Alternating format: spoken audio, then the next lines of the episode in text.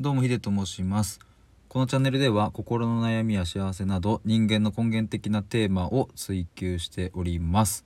ということで今回はなぜ本音を出せるのかというテーマで話していきたいと思います。直前の収録で音声配信の魅力の一個に、えー僕は自分の本音を出せるっていうことを、えー、と話しました。でまあこれに関してはですねえっと過去に僕コラボ収録もしたことがあるんですけどもこれをテーマでね。割とその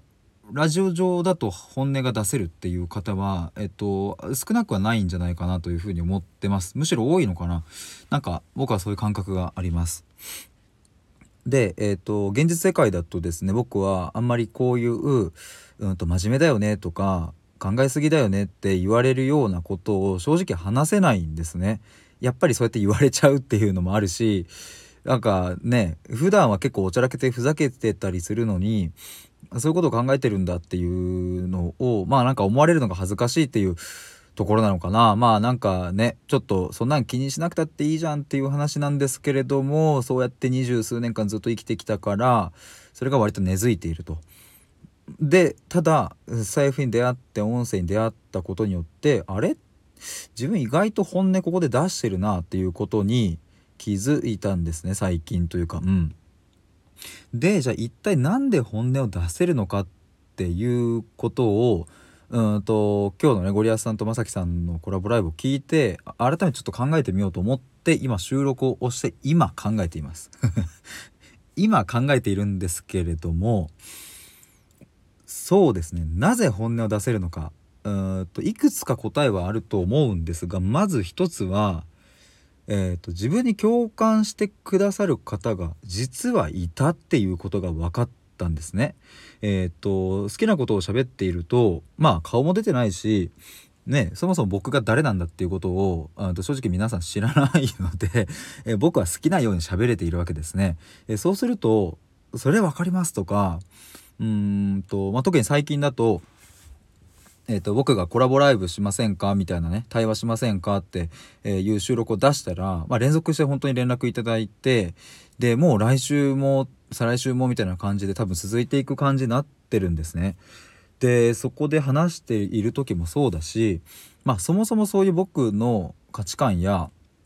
考え方っていうところに共感をしてくださる方がいたっていうそこの発見があったんですね。まだから本音を出せるっていう。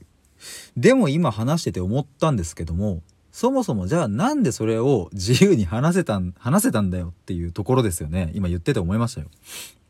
そもそも話せないっていうね方はもしかしたらいらっしゃるかもしれないしまあでもそれで言うとうーんとですねまあスタイフの空気感とかもあるのかなとも思いますね。まあ僕が発信する前まではねちょっと潜って聞いてみたりとかスタイフってどんな感じなんだろうっていうのをまあちょっとこうチラッチラッと見ていた時期があって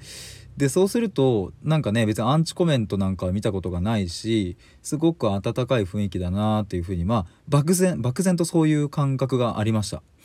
でうんとまあ意を決して収録をまず出してみたところ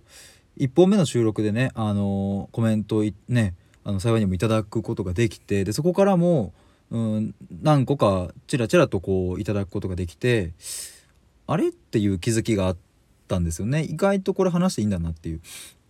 まあ、だからもう一度振り返ると、うん、スタイフ自体にその温かい空気感みたいなのがあったっていうことを僕は事前に知っていたからこそ出せたのかもしれませんね。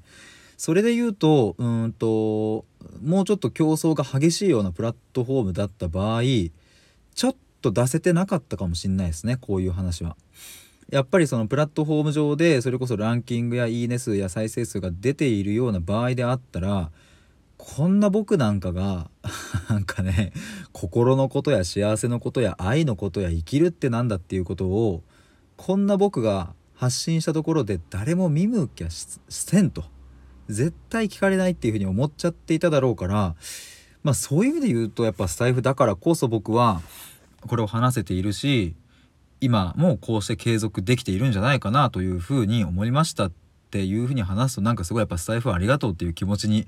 今なってきました。ありがとうございます。ということで今回はなぜ本音を出せるのかというテーマでお話しいたしました。現在は20代のフリーランスで普段はブログを書いたり心の領域について深めたりここならの電話相談をしたりしております。詳しくはプロフィール欄概要欄をご覧ください。ということでもう一本いや何本か収録出します。では。